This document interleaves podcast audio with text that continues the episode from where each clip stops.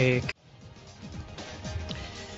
えー今日の放送のですね、えーまあ、内容説明というか、まあ、そこにね、えーもう廃人、人生終わったっていうね、風なタイトルで、ちょっと今、えーネトラジで始めてみましたけど、いやー、本当に、基本的にね、自分のことを好きなんですけど、結構今日はね、嫌いになっちゃったよねっていうところで、まあ、今週のね、まあ、どの辺から話すべきかっていうところなんだけど、まあ、あのー実質無職の状態で、なんだけど、あのー毎日のようにね、スロット行ってしまっている自分がいるよと。で、あのー今週はね、何曜日行ったかな？ちょっと、な、何曜日行ったかまでわかんないんだけど、えー、まあ4回行ったよね。うん4回っつうか5回行ったみたいな。で、えっ、と、1回目が、えープラス5500円。で、2回目がマイナス4000円。で、3回目がプラス2000円。で、ここまではいいのよ。ここでプラスで3500円とかでしょ？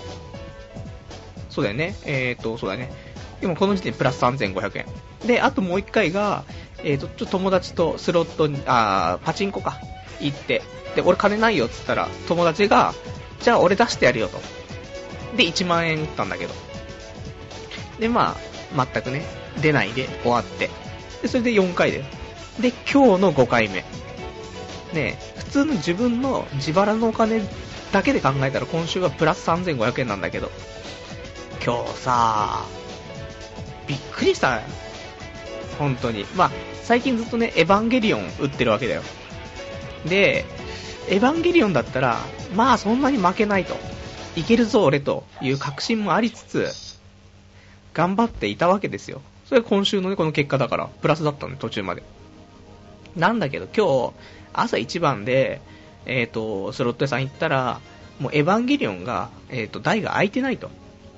で、たまたま、出たばっかりの、蒼天の剣っていうスロットがあるんだけども、わかんない人全くわかんないね。まあ、新台だよね。新しく入荷された台ね。で、それが空いてたから。で、ちょっと出そうな雰囲気、オーラをね、まとってたからさ、そこ座って、やって。で、その前日かな？前日とかに、その蒼天の剣で少し俺出てたから。だからに、打つの2回目だったんだけど。だから出るかな？なんて思って。そしたら、すぐ出たんだよ。2000円ぐらいで。一発目。で、あ、これ調子いいなと思って。じゃあ、今日はちょっと、ね、あの、休みだし、ちょっと頑張って打とうかなと思ってたら、あれよあれよとお金も減っていき、あのー結局、えー朝10時からですね、えーお昼過ぎ2時半ぐらいかな。で、えーマイナス5万円っていうね。マイナス5万円だぞ。ちょっとないだろうと思って。俺、毎週スロット行って負けましたとか勝ちましたとかって放送してるけど、ここ3週間で多分3万負けました、2万負けましたっつって、俺今週5000円勝ちましたぐらいでいけるかなと思ったんだけど、今週5万負けましただからね。ということは俺1ヶ月で10万負けてるじゃないかって。通帳がどんどん減っていく。ね、働いてないのに、お金の収入源が全くないのに、10万円減っちゃったと思って、そんなんでちょっとブルブルしてんだよね。どうしようもない。もうだからね、多分もうね、俺病気なんだと思うんだよ。もうスロット中毒。やめらんないんだよ、多分。明日も行っちゃうかもしんないじゃん。勝てるかもっつって。やばいって、ほんの闇金牛島くんに出てくる、スロット中毒のおばさんと一緒じゃん、みたいなさ。マジで、やばいっつって。ねえ。まあ、そんな、今日です。ね。はい。えー、っと、ねこんなダメな人間が、じゃあ今日もね、えーお送りしていきたいと思います。童貞ネット、アットネットラジ、えーパーソナリティパルです。こんばんは。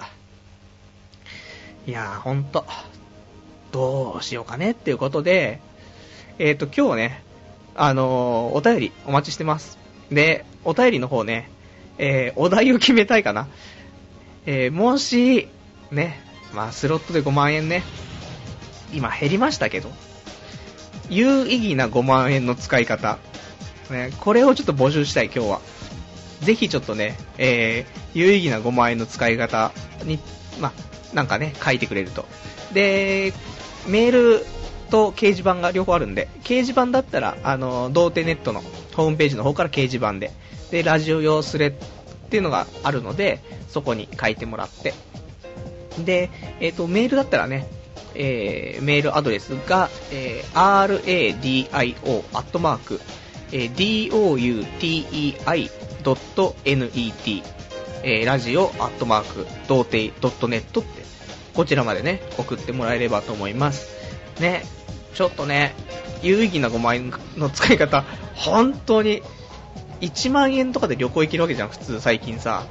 日帰りじゃなくても、ちょっと泊まりでね、電車賃込みで1万円とかで行けるじゃん、最近。5回行けるんだぞ。毎週行けるんだぞ。バカかっていうね。いや、ほんと。あと、最近、ちょっとね、あのーその、まあ、スロット熱もあるのかもしれないけど、エヴァンゲリオン。ね、めっちゃくちゃエヴァンゲリオンが今、熱くて、今更。まあ、昔も熱かったんですけど、僕もね、あのチルドレン世代ではありますから。なんでね、えーと、結構熱いんですけど、ちょっと拍車をかけてね、そろそろさ、えー、新劇場版エヴァンゲリオンのさ、歯が、歯、これが26日か、発売に DVD になるから、それがね、まあ、4500円ぐらいすんのよ。買おうかな、どうしようかな、つって。ずーっと悩んで、Amazon の画面を開いて、ポチってするかポチってしないかもね、迷ってる最中で、未だに。おい、10枚買えただろうって。DVD10 枚買えるとかちょっとギャグだろうと思ってさ、泣きそうっていうね。だってあの、前ね、あのー新劇場版のエヴァンゲリオンのジョってやつがさ、中に入ってる、なんだろう、フィルム？映画のフィルムが切られ、なんてちょっと切り取られてね、入ってるんだけど、そのレアな、そのフィルムが入ってると、ヤフオクとかでめっちゃ高い金額になるのよ。何万っていうさ、4000、5000のさ、DVD も。だから、通にさ、じゃあ今回もさ、ついてくんのよ。歯で。だから、歯で、歯をさ、10枚買って、1個ぐらいレアなさ、フィルム入ってくんじゃん。それ売った方が全然儲かったじゃん、みたいな。ね FX も、また5万円あったら始められたじゃんって。まあ、実際今月10万負けてるわけだから、10万あったらまたやれたじゃんって。ね10万稼ぐって大変だよ、本当に。今、ね、まだバイト決まってないからあれだけど、ちょっと正直、あのー全然仕事が見つからないと。で、なぜかというと、夕方の5時から夜の、まあ、11時とか12時までやるっていうさ、そういう時間の仕事が少なくて、だからちょっとできないなと思ってて、結構あるのよ、普通に。調べれば、4時とか5時から9時とか10時とかだったら結構ある。ただ時給800円だと、5時間働いても4000でしょ？これじゃやっていけないよとか思ったんだけど、5万負けてんだったらね、それで働いた方がいいよね。それでプラス8万でしょ？月間。全然、それでも今月負けた分取り戻せないっていうさ、バカだろっていうね。まあそんなんでね、あのーバイト、えー時給800円で、えーまあ5時10時で時給、そんなんだから日給4000円でね、週5で働こうかなと。ね、月8万円でいいかなというところでね、えー明日のタウンワーク期待というね。この、これ3ヶ月行ってる。やばいって、また3ヶ月間無職じゃないかっていうね。そんなんですね。ひどいもんだってことで。まあそんな感じでね、えーと、今日も23時から1時間ね、やっていきたいと思いますので、よろしくお願いします。いやー、だからそんなんだから今日はさ、あのー、なんとも言えない感じで、えー、やってきました。じゃあね、今日はね、あのー、もう、僕も、錯乱状態ですので、いつも通りやりつつ、まあ、コーナーもね、ちょっと、あのー、最近よく言ってるけど、他のね、ラジオとかね、聞いてると、クオリティが高いんだよね、と思って。だからちょっと俺もクオリティ上げていかないといけないなと思って、やっぱり前半ね、フリートークとかちょっとお便り読みつつね、で、後半コーナーやりたいなと。で、コーナー作っても定着しないでしょ、全く。てか、俺が多分定着させてないんだけど。だから、えっ、ー、と、コーナーをね、しっかり定着させていきたいというところです。なので、まあ前半ちょっとね、喋って、で、後半コーナーをね、えいくつかやっていきたいと思いますんでね。まあそんな感じで、よろしくってことです。じゃあ、まあさっきね、ちょっとエヴァンゲリオンの話出たからさ、エヴァンゲリオンの話をちょっとしますけど、まあそんなんでね、ちょっと DVD 買おうか買う前か、迷うぐらいね、ちょっと盛り上がってたから、今週は、その、毎日スロット行きつつね、あと、エヴァンゲリオンの、あの、テレビ版のやつを、あれを、もう結構見てて。で、今日の時点で、えー、24話まで見直したのね。やっぱりね、面白いなぁと思って、エヴァンゲリオン。ね、俺もそんなスロットなんて行かないで、エヴァンゲリオン見てりゃよかったと思って。その方が、幸せだったし、僕はここにいてもいいんだってなったはずなのに、ね、全然だよ。もう、おめでとう、おめでとう、ならないよね。なんだ5万円っていう、ね、えー、ちょこちょことスロットの話に戻ったり戻んなかったりします。そういう精神状態ですけど。ね、使徒からの精神攻撃、精神汚染を受けてる感じですね。はい。まあそんなんでね、まあエヴァをね、本当はラジオ始まる前までにね、エヴァ、そのテレビ版全話と、あと劇場版その前のね、うん、あの、エアーとか、そういう使徒申請みたいなよくわかんないけど、その辺を見てたらなと思ったんだけど、ちょっとね、えっ、ー、と、時間がなくて24話までしか見れなかったんだけど、やっぱしね、改めて見ると、あのー、面白いのにまた再確認っていうさ、ところがあって、まあ、結局ね、俺もそのリアルタイム世代なので、本当にあの、夕方やってた時から見てるし、深夜に再放送した時も見てたし、なんで、まあ結構なフリークではあったんだけど、言っても見てたのって、あの中学生とか高校生の頃見てたり、あと専門の頃に再放送されたりとか、そんなんで見てたから、まあ、大人に、大人になってね、見ると随分変わるなっていうのもあるなって、すごい再認識したなと思って。だって俺のエヴァ、まあエヴァハマり具合からな、今日もエヴァトークになっちゃうけど、エヴァハマり具合と言ったら、中学校の頃の、なんだっけ、技術、技術みたいななんか授業があったんだけど、そこで、もうエヴァっていう文字の、あのキーホルダーを作るぐらいだからね。いや、このクオリティが高くてさ、大好評だったんだけど、まあ、気持ち悪いよねっていう話なんですけど。いやー、あのエヴァキーホルダー、多分実家に帰ったらまだあると思うんだよね。ぜひ、あの、じゃあ今度視聴者プレゼントでエヴァキーホルダー、いらねえみたいな。いや、そのぐらいクオリティ高かった。ね。なのでね、そのぐらいちゃんとあの、ねえ、シンジ君が中学校2年生とかそんなもんでしょ？あと、カオル君が1個上とかでしょ？いや、俺もちょうど同じぐらいですから。まあ、バッチリ噛み合ったんですけど、ね、まあ、そんぐらいエヴァ好きだったよっていうね。そんな僕。理想の女性は誰って言ったら、ミサトさんっていうね。言っちゃうぐらいなんだけど。で、改めて見て、結局ね、7話ぐらいまではね、ま、6話 ?6 話ぐらいまでは、全然新鮮じゃないのよ。なんか何回も見てる感じがするの。多分、今までで何回かは、全部一回、あの、もう一回見直そうかなとかね、思って見てることが多いと思うんだけど、多分6話ぐらい止まっちゃってんだ、いつも。で、俺ちゃんとこうやって丸々3日見直してるのって、俺今回初めてっちゃ初めてで。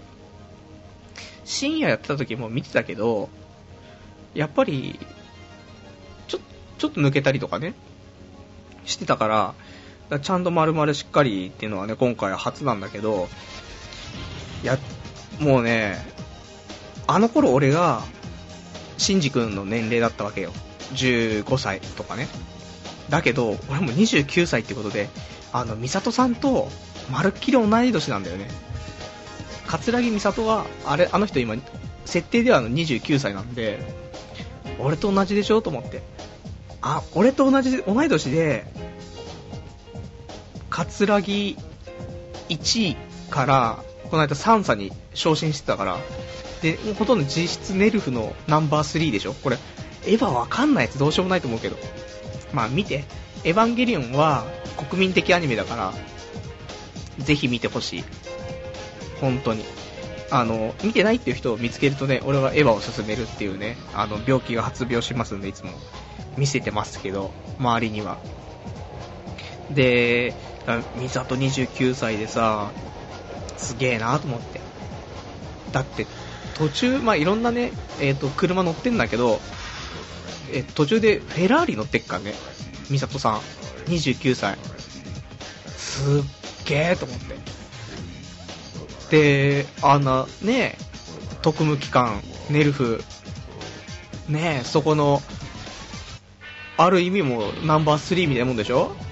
碇司令がいないとき、冬月先生いないときはもう、美里さんが独断でできるわけだからさ、そんな29歳どういうことなんだよとか思ったけど、ね、そんな若いうちにそんな上の人間になれないだろうとか思ったけど、でもね、ちょっと見てったらね、あの、ちょっと納得いくっちゃいく部分もあって、だって、あれだよ、桂木さんって、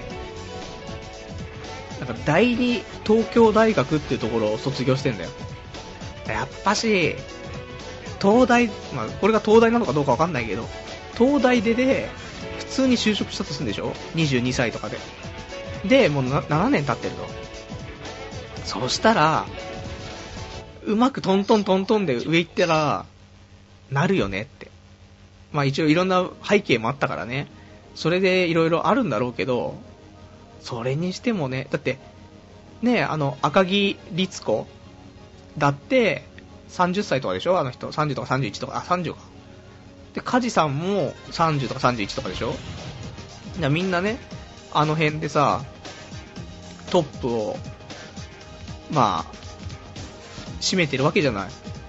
まあでも、言ったら、今のそのベンチャー企業みたいなもんでしょ？ベンチャー企業なんてね、社長が30歳とかさ、そんなんでさ、あともう幹部クラスはみんな20代後半とかそんなんでやってるから、まあ、そういう意味では、ネルフもベンチャー企業っちゃベンチャー企業なんだろうけど、だからすげえなと。思ったからね、あのー、主人公的なね、ことをしたいんであれば、やっぱり勉強できると、少し違うなと思って、勉強しときゃよかったっつって、エヴァンゲリオンを見てちょっと嘆くっていうね、そんなんでしたけど。だってそういう美里さんとか梶さんの立場に立つんであれば、東大卒業しなくちゃダメなんだから。ねえ、俺みたいな低学歴だと、ダメなんだって。本当に。それでちょっとね、アニメ見て、また学歴コンプレックスっていうね。まあ、難しいところだよね。っていうね、ところ。とかね。あとは、えー、まあ、第7話。第7話とかで、ちょっと出てたのが、アメリカ合衆国は、失業アレルギーだからな、みたいなね、会話がされてて。15年前じゃね、全然わかんなかったけど、言ってる意味が。今だったらよくわかるよね、と思って。あの、毎月のようにね、あの、雇用統計をね、アメリカ発表しますから、その失業アレルギー、ね、なんだろうなって、失業というものに対してね、すごくアレルギーを持っている国というね、ことが、今ならわかるからね。そういうのもね、分かったりとかさ、して。あと、そう。あのー、シンジ君のお母さんのさ、碇ゆいっているでしょ？碇ゆいって27歳で死んでんだよねと思って。全然、その辺気に留めてなかったけど、ね、あの、碇のお母さんは過去に死んでるぐらいの認識だったけど、あ、そう、27歳で死んでんのかと思って。そうすると、もう、美里さんの方が年上なんだよねと思って、お母さんよりね。すごいことになってると思って。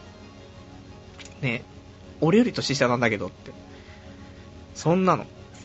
あとは、なんだろう。まあ、19話ぐらいまでは、普通に面白く見れたんだけど、やっぱ20話からはさ、精神世界じゃない？ほとんどが。気持ちね。これ見てない人ネタバレになっちゃうから、あれなんだけど、まあ、エヴァンゲリオンほどネタバレしても全く問題のないね、アニメもないですけど、だ20話からちょっと精神世界行っちゃってて、ちょっとね、あの、辛いのと、処理しきれないのがありますけど、あとエロい。20話がエロいっていうさ、俺あれ、普通に親と見てたからな。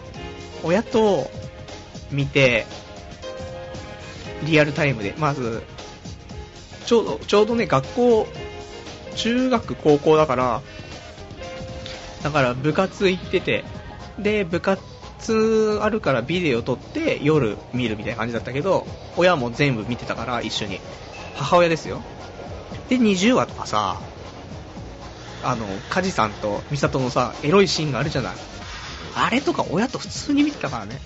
ちょっと、ちょっと気まずかった。かなり気まずかったけど。で、あの、親が寝静まったら、ね、あの、こそこそ起きてきて、そこのね、ビデオ、同じそこのエロい部分だけでね、何度も何度も再生しては巻き戻し、ね、繰り返してオナニーするっていうね。あれはでもオナニーに値するだろう。ミサトさんがあんなになってたら、声だけだけど、いやもう最高だよねと思って。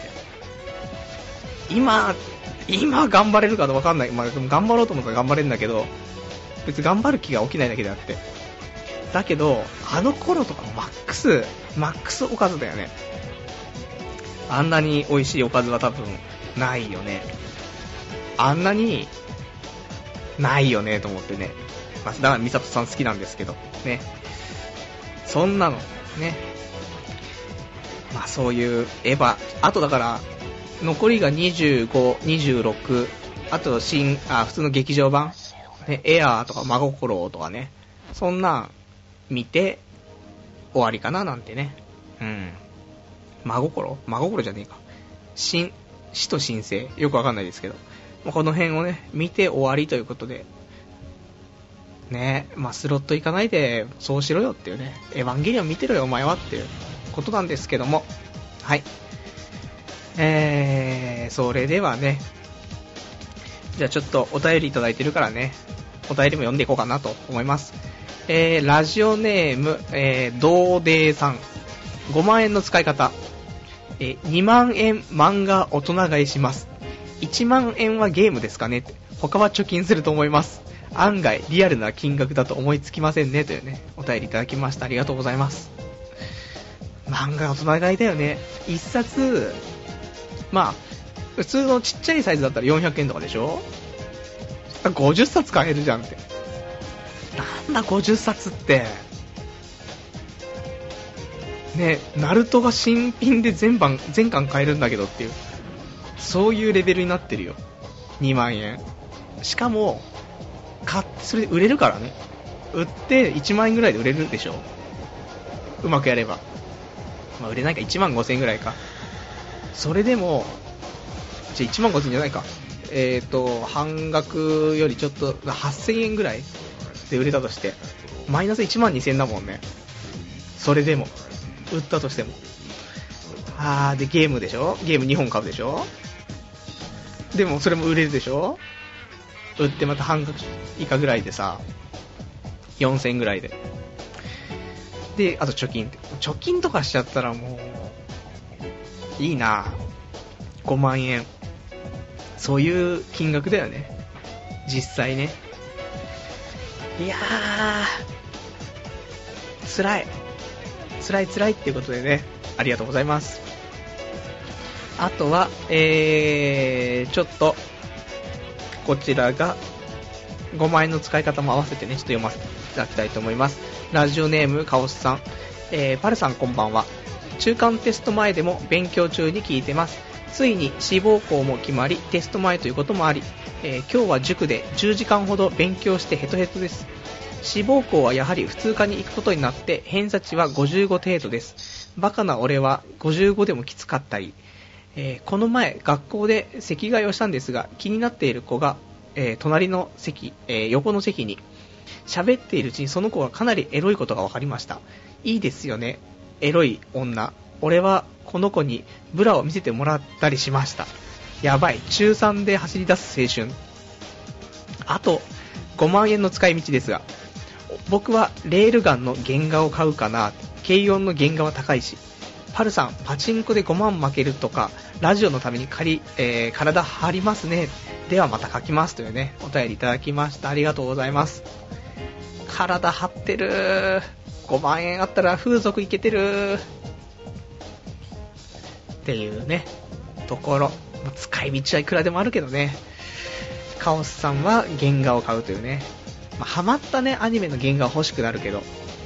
でも、後々ね、うーん、あってもっていうところもあるけど、俺、俺が今までハマったね、えー、アニメっつうのが、あの、ブルーシードっていうね、アニメが、俺がマックスハマったアニメですけど、まあ、ここが入り口になってますけどね。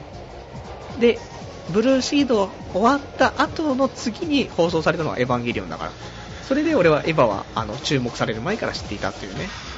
アニ、アニメディア、ニュータイプ、アニメージュでね、チェック済みだったぞっていうね、ことだったんだけど。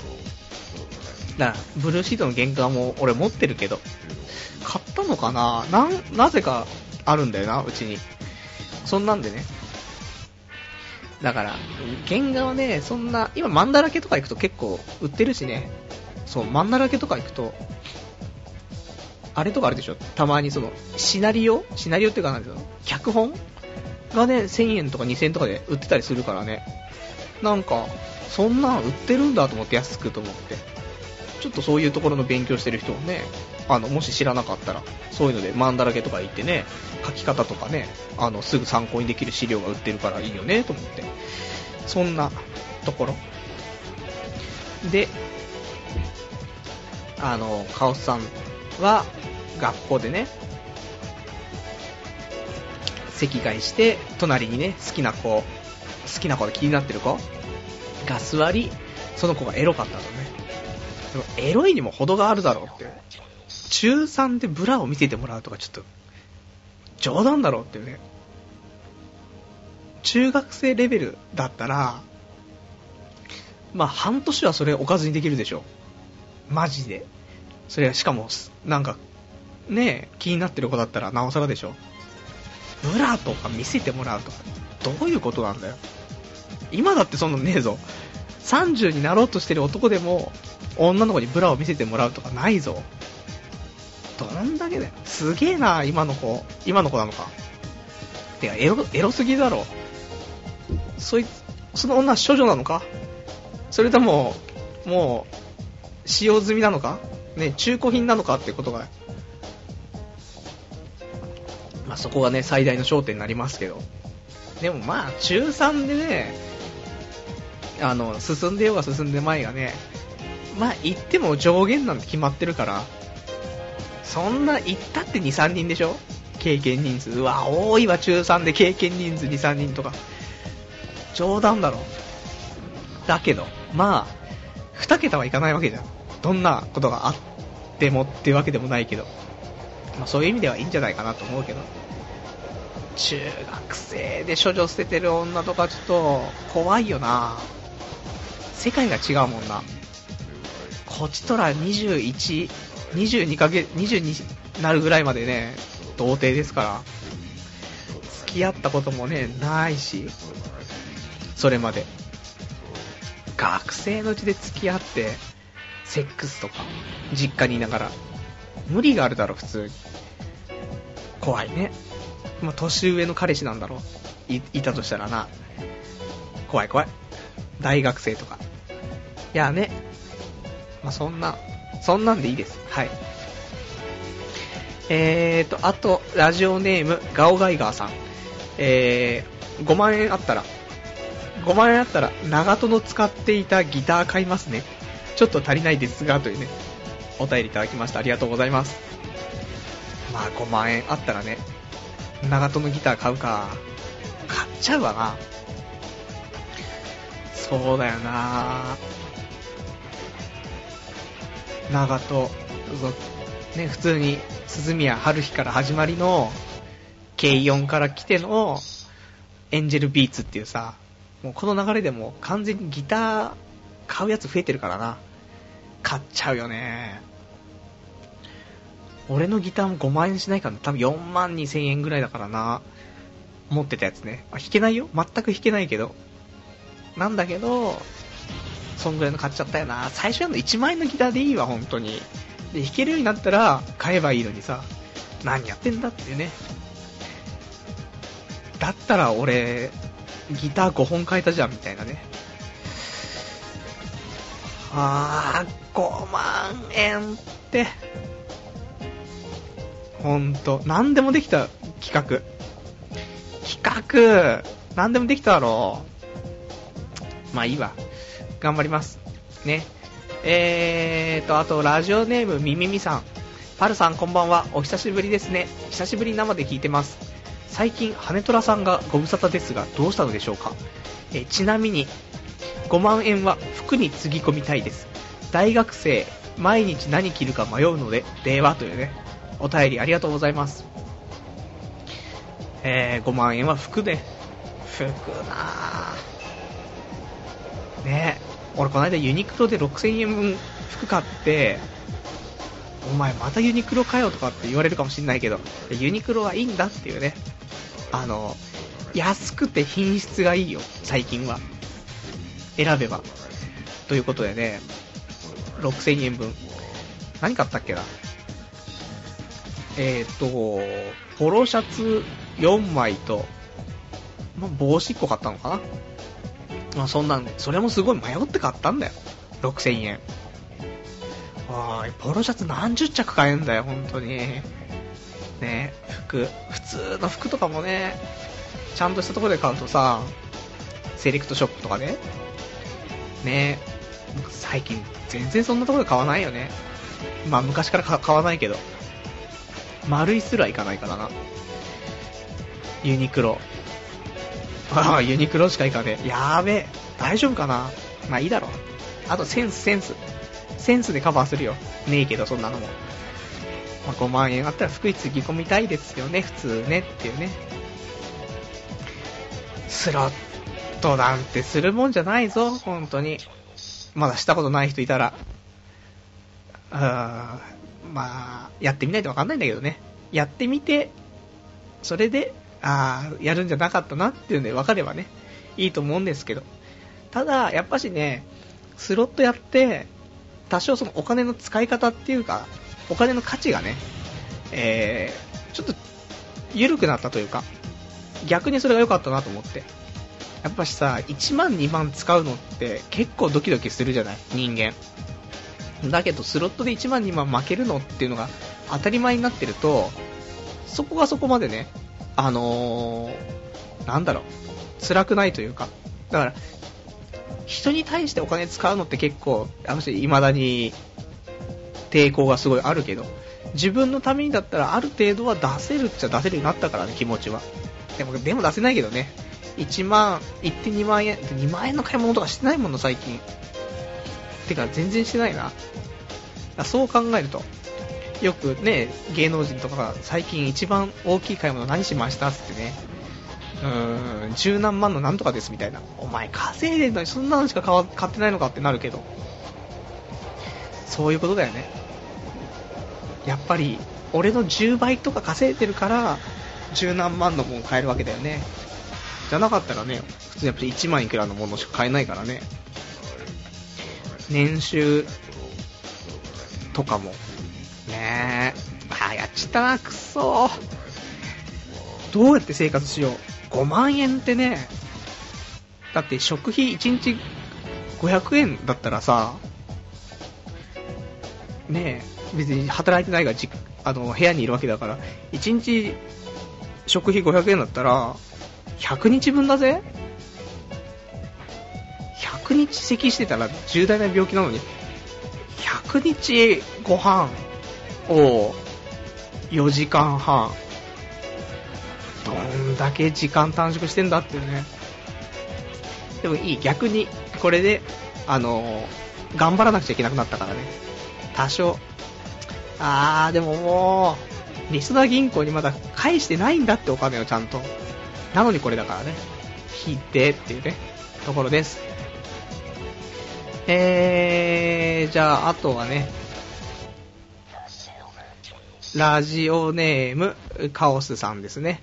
えー、4万円出せばスロット代変えたりしますよって。友達の家に北斗の剣のやつありますよっていうね、お便りありがとうございます。はあ、そうだよね。スロット代買うよね。まあ、し、今一番楽しいのが、その、エヴァンゲリオンの新しい台。魂の奇跡っていうさ、台なんですけど。これがやばいんだよ。脳から汁が出るんだよね。あレバーをガチャってやると、ピキーンっつって、光るんだよ。光るんだよ。その時脳汁ドッパドパで、それとか、あと、キュピピピピピーンつって、それで画面が、全部シャット、シャットダウンみたいにするんだよ。ブシューンつって。その後にブイーンっつって、脳汁が止まんねえんだっつって、ビッグ確定っつって、病気だよ。これは彼女できないよ。ほんと。29歳、実質無職で、スロット中毒。どんどんダメな要素が追加されてるんだけど。どうする？何がピキーンで脳汁がドッパドパだっていうね。いかん。終わっとるっていうところだね。頑張ろう。ね。あとラジオネーム、ケイさん。えー、5万円あったら、グッチの財布買いますね。えー、今日取り置きしてもらったけど、中学生の使う財布を、えー、使い続けてさすがに20後半でこりゃねえわって思いません、って思いませんってね、思いませんかってことですね。そうですね。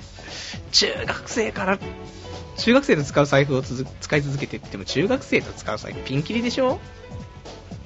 ねえ、今の中学生おしゃれだからね、なんとも言えんけど、いやー、グッチかそんなブランド物とか持ってないぞ。でも5万円あったらそっち買うよね。あ、でも俺は逆に1000円の財布買って4万9000円財布の中に入れとく方がいいかななんて思うんですけど。でもいいよね。財布って意外と大事に使えば10年ぐらい使えるじゃない。それで5万円とかだったらさ、年間5000円計算でしょ全然いいよね。月400円計算だからね。グッチの財布は月400円だよ。そう考えると。だったら安いから買っとけっていうね。ところだけど。財布な、俺も結構長い間使ってんだこれ。意外と、ね、財布って長持ちしますねっていう話です。あー、5万円の使い道、いろいろあるなみんな。大体、手に届く夢なんていうのは、5万円で買えるものが多いじゃない？だって、ある意味、ノートパソコン買うってって5万円で買えるしさ。そう考えるとね、5万円で、うわー、夢がいっぱい落ちてますねってところだね。では、えー、そんなんで、かな？うん。えー、じゃちょっとね、お便りの方は一旦止めておき、えー、コーナーをちょっと一個やりたいかなと思って。で、コーナーなんだけど、いくつかね、あの、乱立したと思うんだけど、やっぱり一応、投稿をね、してもらえるコーナーをね、やっぱり作りたいんで、ちゃんと。って確立させたいんだけど、それをどれにするかって話で、で、最近の作ったものだと、えー、俺ルール。と、えー、プラス思考、マイナス思考っていうね、コーナーありましたけど、まあ、こどっちかはね、あのでもこの2つはちょっと続けていきたいよねっていうところではあります。で、えーと、多分書き方とかもね、えー、確立してないのがあったりとか、面白いのかっていうのがあったから、ちょっと改めてね、えー、ちょっとやっていこうかなと思います。ちょっと押してくよ、このコーナー。っていうか、ね、あの、リスナーからの投稿してもらうコーナーっていうのはやっぱ2つぐらいじゃないと。で、それありつつ、俺一人でなんかできるコーナー、まあ、いわゆる黒歴史からこんにちは的なね、ものを1つぐらいはやって、3つぐらいね、やっていきたいなと思ってる。ので、今日は改めて、俺ルールとプラス思考、マイナス思考のコーナー、これをおさらいしたいと思う。つうわけで、えー、じゃあ、1つ目のコーナーね、えー、俺ルールのコーナーね。で、このコーナー、えー、まあ皆さん忘れてるかと思うのでね、言いますけど、えっ、ー、とまあ、周りにね、えー、理解されない自分のこだわりとか、その自分だけのルールとかをね、紹介してくださいよっていうコーナーです。で、別になんか、そここだわることないじゃんっていうね、いうは、そういう自分ルールですよ。ね。わけわかんないやつ。人から言わせるとわけわかんねえなって、どっちでもいいだろみたいなところでも、いや、俺はこっちっていう、うん。って決めてるんだっていう、そんなのをね、あの、書いてもらうと、面白いかなとか思って。で、まあ、過去にあったね、えー、参考例として、オナニーは留守番中とかね、うん、見たいアニメはリアルタイムとかね、そういう、まあ自分だけのルールがあるから、まあ俺で言うと、電磁波が怖いから携帯はウィルコムみたいなね、うん、PHS じゃないとちょっと電磁波が十分、ね、10分の1ですから、ウィルコムは。そういうので体にいいというルールがあったりとかね、するから、まあ、その辺をちょっとね、えー、送ってもらえたらなと思って。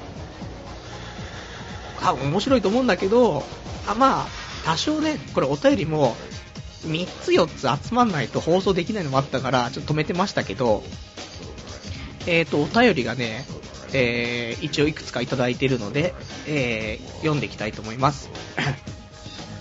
えー、ラジオネーム、消しゴムさん。月曜はみんなだるそうなんで、1週間で一番頑張るっていうね。なるほど。まあそうだね。これは、そのみんながだるそうだからこその頑張るっていう、これいいルールだよね。あ、いわゆる、マラソンで坂道とか、みんな辛そうじゃない？上り坂とか。俺はそこで頑張るから、一番。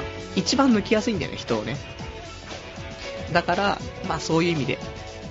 多分月曜日一番月曜日頑張ると、1週間、そのペースで働けるんだよね。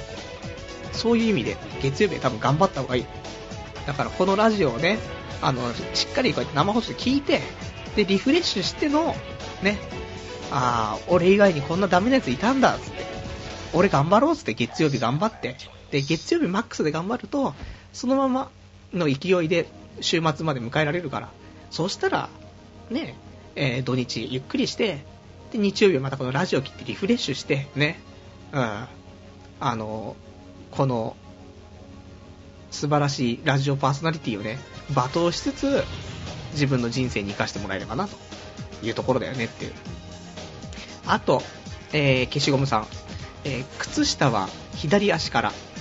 うん。そういうルールはあるよね。A 型だろ。ね。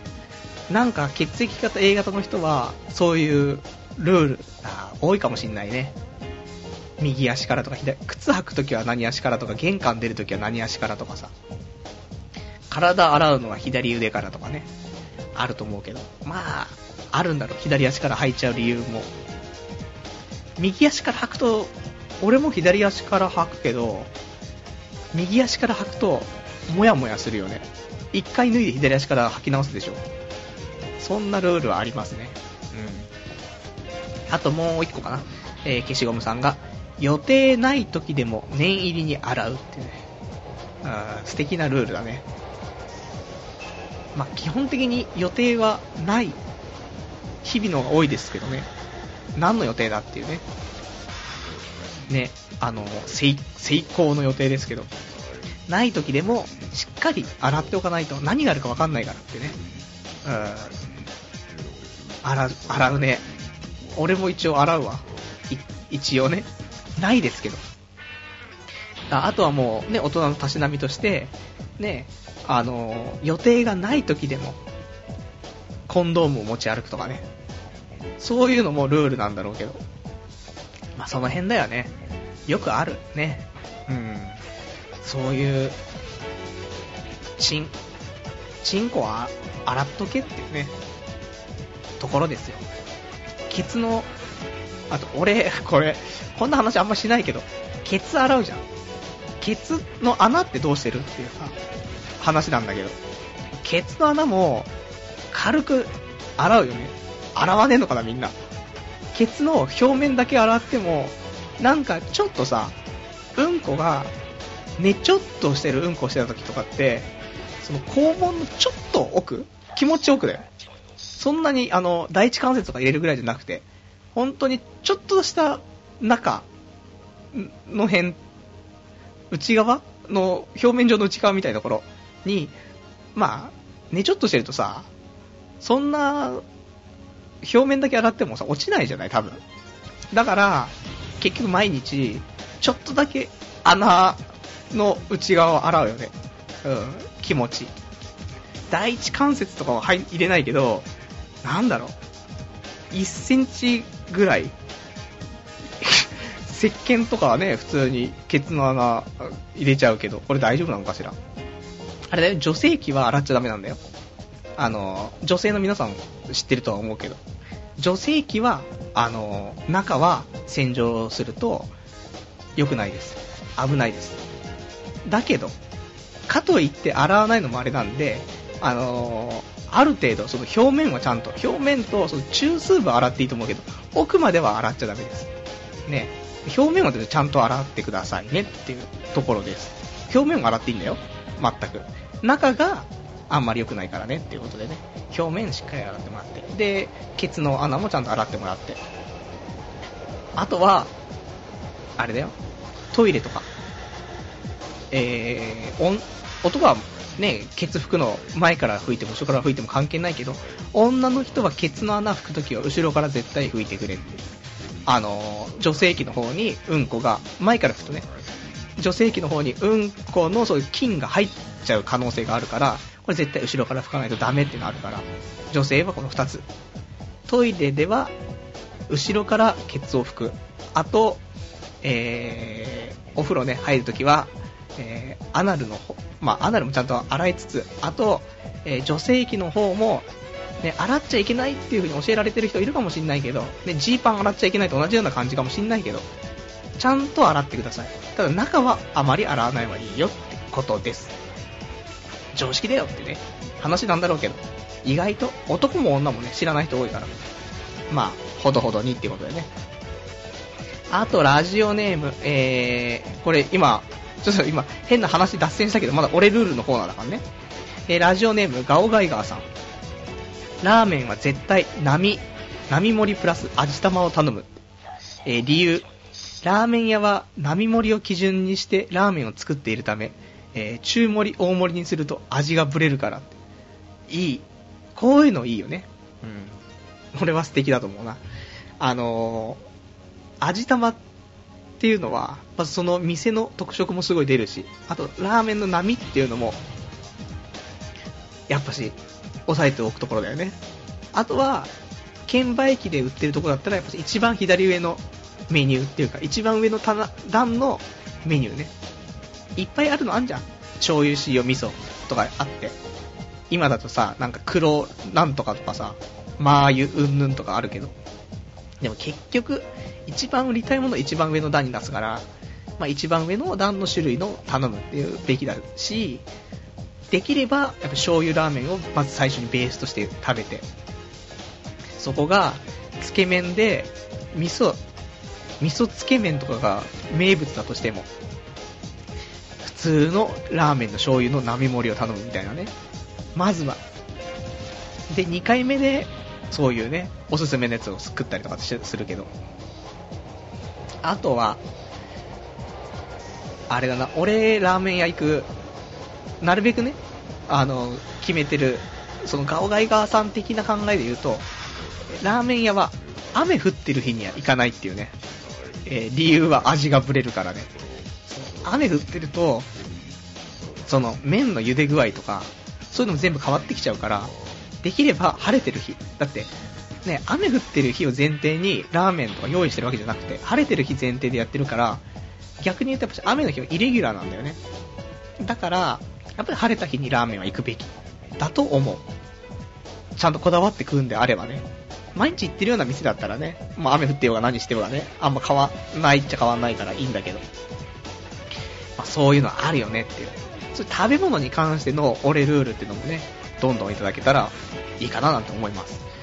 えーと、あと、えー、ラジオネーム、鎖野郎。えー、旅団以外には燃料、燃能力は使用しないっていうね、お便りありがとうございます。ね、クラピカお疲れっていうね。これわかんないだろ。ハンターハンター見てないやつわかんないだろっていうね、ところですけど。ね。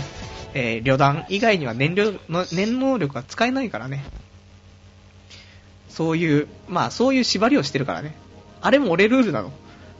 ああいう、その代わり、ね、旅団に対してはね、あの、とんでもない力が発揮できますから。ハンターハンター。最近盛り上がってるね、また。で、作者、富樫が、休まず書いてるみたいで。ね、新、まだ新しい巻見てないっけな、俺。だからちょっと止まってますけど。1個前ぐらい止まってると思うけど。なんかね、ゴンさんがすごいことになってるみたいな話はネット上でちょこちょこと拝見しましたけどっていうところです。ありがとうございます。まあ、そんな感じで、あのー、ぜひ、えー、俺ルールのコーナーね、やっていきたいので、えー、これも、お手紙でも、掲示板の方でも、あの、募集してます。で、掲示板の方ちゃんとあの、俺ルールっていうスレッドがあるんで、そこに書いてもらえるとね、あの、いいかなと思うんで、えー、これをやっていきたいと思うんだよね。うん。やって、ね、いきたいです。で、えー、じゃちょっとね、あとお便りもちょっと読みつつなんですけども、えー、ラジオネーム K さん、えー、コーナーについてですね、黒歴史が何気に一番面白いと思うので、毎回やってほしいですよねってね。なるほど。そうなんだよね。黒歴史でも、なんかまだ1年やっちゃったじゃないですか。だから、被るんだよ、ネタが。まあでも一応それでもいいっていうことでね、あの、セカンドシーズンみたいなのでやってましたけど、黒歴史。でも、まあ、黒歴史やりたいんだよね。本当はもっとね、クッソみたいなのいっぱいあるんで、日記は。読みたいとは思うんだけど、まあちょっと、まあ、自分でね、やるコーナーとしては黒歴史含め、あともう一個ぐらい何か考えて、で、ちょこちょこやっていけたらなと思います。で、あと、一応コーナー、さっき言ってた、えー、プラス思考、マイナス思考ね。これなんだけど、あの、いくつかいただいてるんですけど、ちょっと書き方を、えー、統一させたいっていうのがあるんで、それだけちょっとお話ししておこうかなと思います。えーと、コーナーね、プラス思考、マイナス思考っていう、まああの、内容としては、同じ事柄なのに、まあ、なんでプラス思考のやつとマイナス思考のやつって捉え方が違うんだろうと。ね。えー、プラス思考のやつは全部いい方向に考えてるだろうなとかね。まあ、クソうざいんですけどっていうような内容を、まあみんな考えていこうじゃないかというコーナーなんだけど、これ書き方が悪かったと思うんだよね。定着しなかった理由として。えっ、ー、と、投稿例として、ね、例えばだけど、あの、プラス思考の場合、しっかり考えてから行動する。マイナス思考の場合、え、考えすぎて行動に移すのが遅いっていうね。まあ、こういうことなんだけど、これは、どういうことに対してっていうね、うん、こういうことがあった場合っていうね、うん、その時のプラス思考、マイナス思考っていう表現をしてもらった方が分かりやすいのかなと思って。なので、次、あの、まあ、もしかしたらちょっとまた形式変わるかもしれないですけど、えー、投稿していただく際には、えー、こういう時とかね、こんな場合とか、こんなことがあったらってね、そういう時の、えー、プラス思考の場合、〇〇。マイナス思考の場合、〇〇みたいな感じでね、送ってもらえると、いいんじゃないかなと。面白くなっていくんじゃないかなと思うんでね、ぜひ、ちょっとこのコーナーは確立させたいのがあります。なので、このコーナー2つね、で、大体お便り3つぐらい溜まったらね、読んでいきたいと思うんで、まあ、お待ちしてますっていうことです。ぜひ、えー、これもコーナーね、スレッドの方に書いていただくか、メールでいただけたらと思うんで、よろしくお願いいたします。えー、それではね、えー、そろそろ、もう今日も1時間経とうとしているので、えー、読めなかったお便りと、あと、お別れのコーナーということでね、えー、今日話したかったことをね、ブワーっと話していきたいと思うんですけども、えー、それではね、こちらで、えー、読めなかったお便り、ラジオネームゆいさん、えー、先週分を、えー、聞き終えたところです。夕飯を作る前にちょこっと書き込みします。え、パルさん、風俗デビュー計画は進んでますか？今からレポートを楽しみにしているゆいです。え、パルさんの影響で昨日からニコ生を見始めています。昼間はネットをやってたりするので、時間が合えばニコ生で会えるかも。え、知れませんね。えー、ニコ生はおも、え、いろんな人がいて面白いです。ニコニコ動画では、え、女声と女装の、え、百花繚乱さんを見始めたところですよ。そして、軽音、え、2期も見ています。すっかりパルさんの影響を受けてしまっています。えー、ニコニコもアニメも新鮮で面白いですね。また書きます。というお便りいただきました。ありがとうございます。いやー、こんな僕に影響されるとそのうちスロットも打っちゃうぞっていうね、危ないぞっていうのありますけど、まあ、あの、ニコニコのね、その百花繚乱さんは、あの、最近、最近っていうか、ね、ニコニコの運営側のね、方にちょっとついて、あの、ニコ生とかね、してたりしますけど、女声とかね、あの、俺、結構、前にね、女声マスターしたいって言った時に、参考にしたのが、えー、百花繚乱と、あと、まあ、チャモリっていう人なんですけど、まあ、参考にしてたんだけどね、全く結局できないんだけど。まあ、そんなんでね、えー、りょうらん、いいよねっていうね。うん、りょうらんはやっぱり自分のフィールドでやった方が面白いよねっていう。そんな、ね、ニコ生見てない人全くわかんない話ですけど、まあ、よかったら百花りょうらんさんのね、えー、放送とかもちょっと見たら面白いんじゃないかなということで。で、えー、まあ、ついででね、あの、ニコ生の話出たんで、あれですけど、ちょうどリアルタイムですよ。えー、本日、夕方？なのかな？えー、この間言ったあの、長井先生っていうね、えー、伝説の配信者がニコ生復活したぞっていうね、話しましたけど、えー、本日引退しました。で、いろんな経緯はあるんですけど、まあ、ちょっとググってもらうと出るかな、そのうち。2、3日中にはね、あの、いろんなまとめで出ると思うんですけど、まあ、いろいろあって、えー、長井先生は、えー、もうニコ生は完全に引退ということでね、先ほど決まって、まあ、しょうがないよねっていうところ。まあ、長井はもう一生、俺たちの心の中で生き続けるからね、うん、そんな人類保管計画ってことで、いいんじゃないかなと。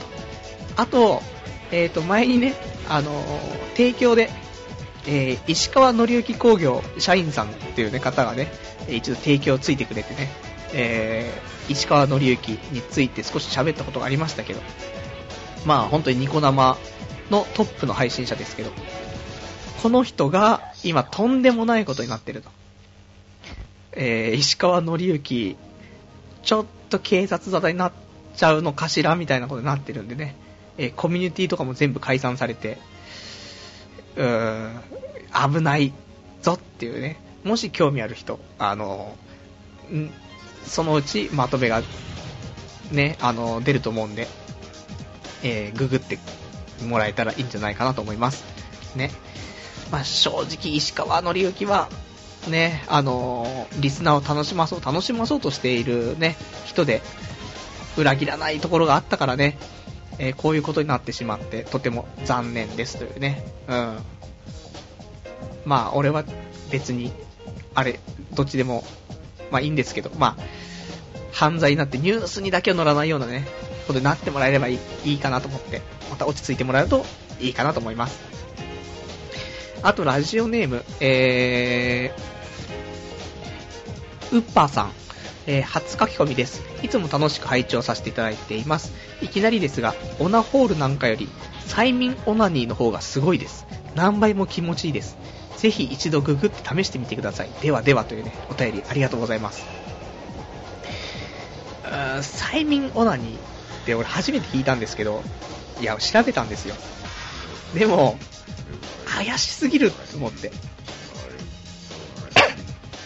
一応ね、調べたところを読むと、えー催眠オナニー、催眠術によって快感を得る、えー催眠誘導用の暗示文を声優が読み上げた、えー催眠音声をおかずにする、えー主に M 系な人におすすめ、えー催眠に対する感度が高い人ならば、エネマグラのドライに相当する快感をコンスタントに得ることも可能っていうね、えーそういうオナニーなんですけど、意外と調べたら、結構盛り上がってる。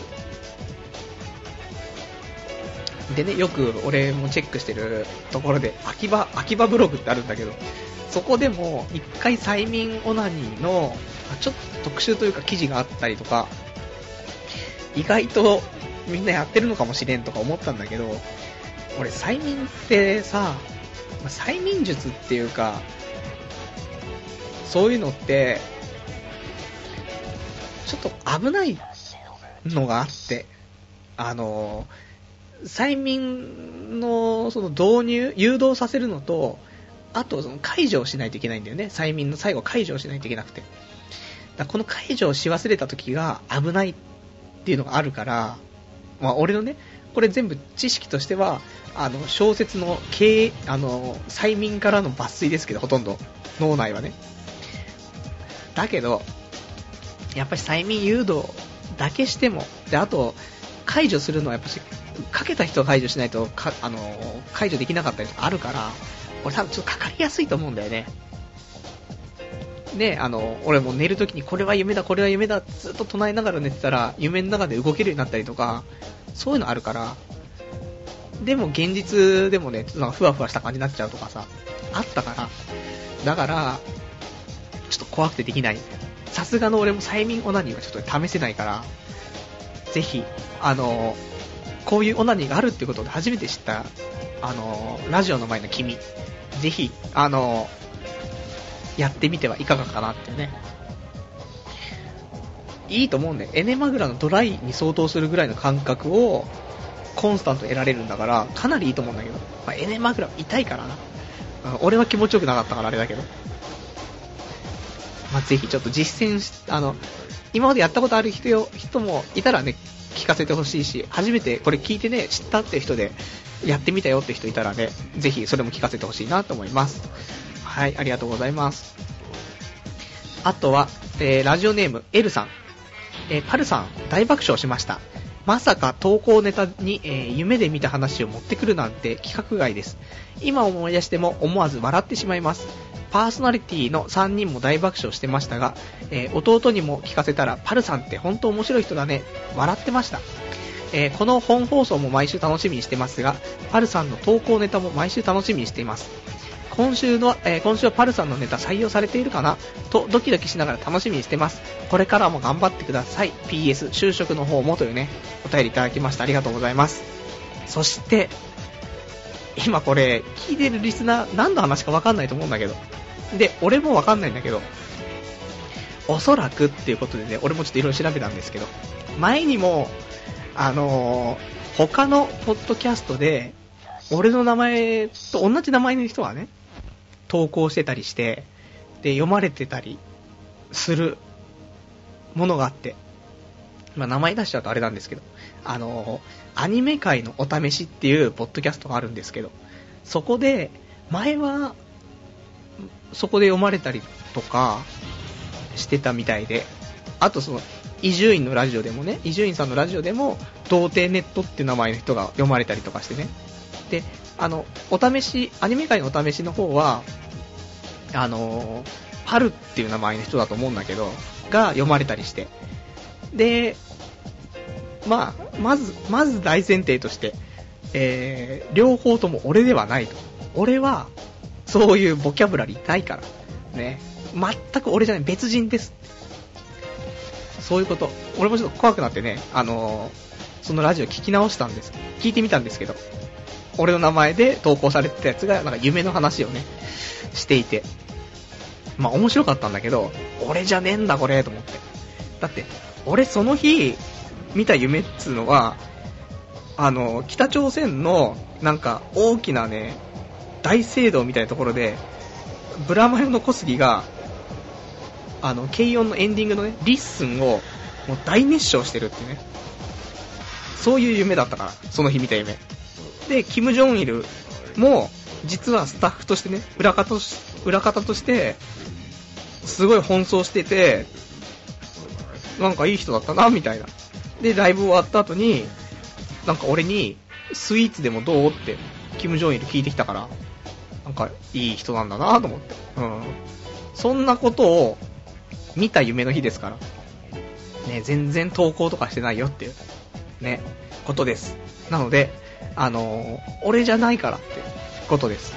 だけど、まあ、このラジオは聞いてもらえると嬉しいなと。ね。引き続き。です。ダメなんだよね。ハガキとか読まれないんだよ。唯一読まれたのその、中学生の頃に、小先に送ったハガキが読まれたぐらいでね。うん。その時のラジオ音源をちゃんと録音してあるからね。それは家宝ですから。ね。孫の代まで続けとかないとね、その録音の音源はってことです。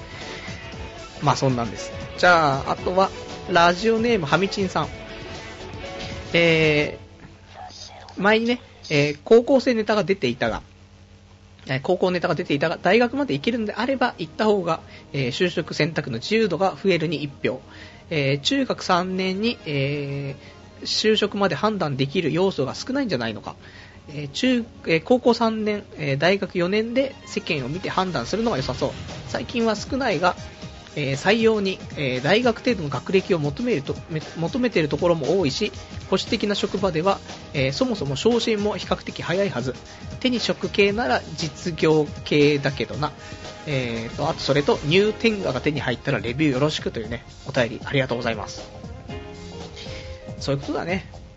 前にねあの就職のあの進学とかね話少し出ましたけどまあリスナーもね中高生も多いでしょうからこの辺は必要かなと思いますけど、やっぱり高校3年、大学4年、7年間でね、世間ってものを知って、その上で動いた方が、まあ、大学も4年つってもね、3年生のうちに就職活動しますから、そうするとまあ、実質5年とか6年間しかないですけど、それで、まあ見た方がいいのかもしんないっていうのと、あとはもう、出世とかね、学歴コンプレックスではないですけど、みんなが。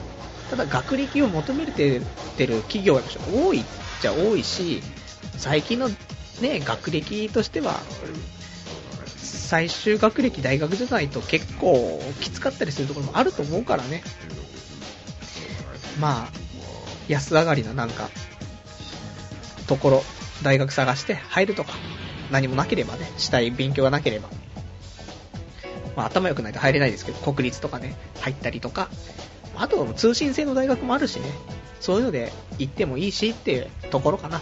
通信制の大学安いからね。俺も今から行くか？この年で ?30 で？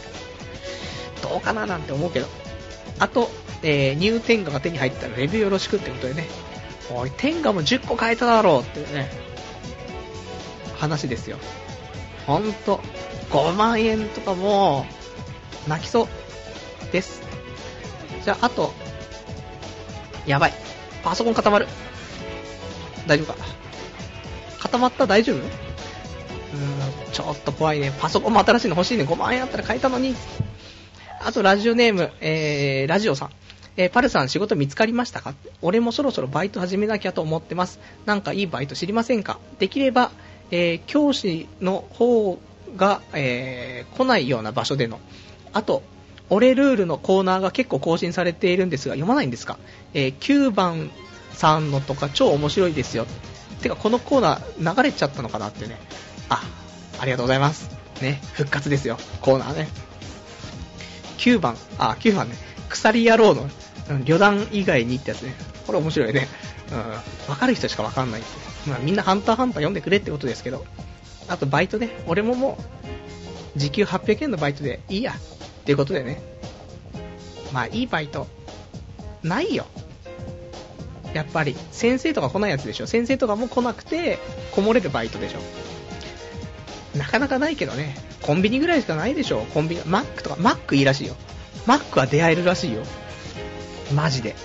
高校生のバイトっていうのも推奨されてるし、え、推奨っていうか、いいし、出会いもすごいあるし、すごいマックはいいらしい。あとは社会経験として、マックでバイトしていると結構いいと思うよ。あの、教育がいいんだよ、多分ね。セブンイレブンとか、あとマックとか。あの辺は教育がいいからすごく、あの、ぜひ、プラスになる仕事になると思うし、彼女ができて、勉強が、社会勉強ができて、あとお金をもらえる。まあ、俺はしませんけど、俺は辛いからしませんけど、俺楽なのじゃないと。あの、カウンターに座ってるだけみたいな、そういう仕事じゃないとできないんであれですけど。まあ、そんな感じかな。うん。あとは、そんな感じで、終わりかな。うん。あ、あと、ラジオネーム K さん。え、今日一緒にカラオケ行った女の子に胸触ってみるっつって、普通に触らせてもらったんだけど、そんなもんなんですかね、今の女って。おい、その女紹介してくれよ。胸触ってみるとか言わないだろ。一緒にカラオケ行ったら胸触らせてくれんのかよ。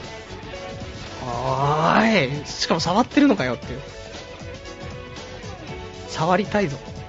おっぱい触りたい。おっぱい触れてたら、特に何もない、いらないよね。本当に。そしたらスロットとかいかんわ。おっぱいずっと触ってるわ。ね。カラオケのマイクとか握ってないで、おっぱい握るだろう。そして女には俺のマイクを握らせるだろうみたいなところだろうっていうことです。ありがとうございます。えーとね、そういうこと。あとはね、うん。まあ、そんなんだ。じゃあ、今日はそんな感じ。話したいことも大概終わったかな。うん。じゃあまたね、来週、ということでね、えー今日も1時間お付き合いいただきましてありがとうございました。来週はね、えーと、5月の23日でやっていきたいと思います。日曜日ね。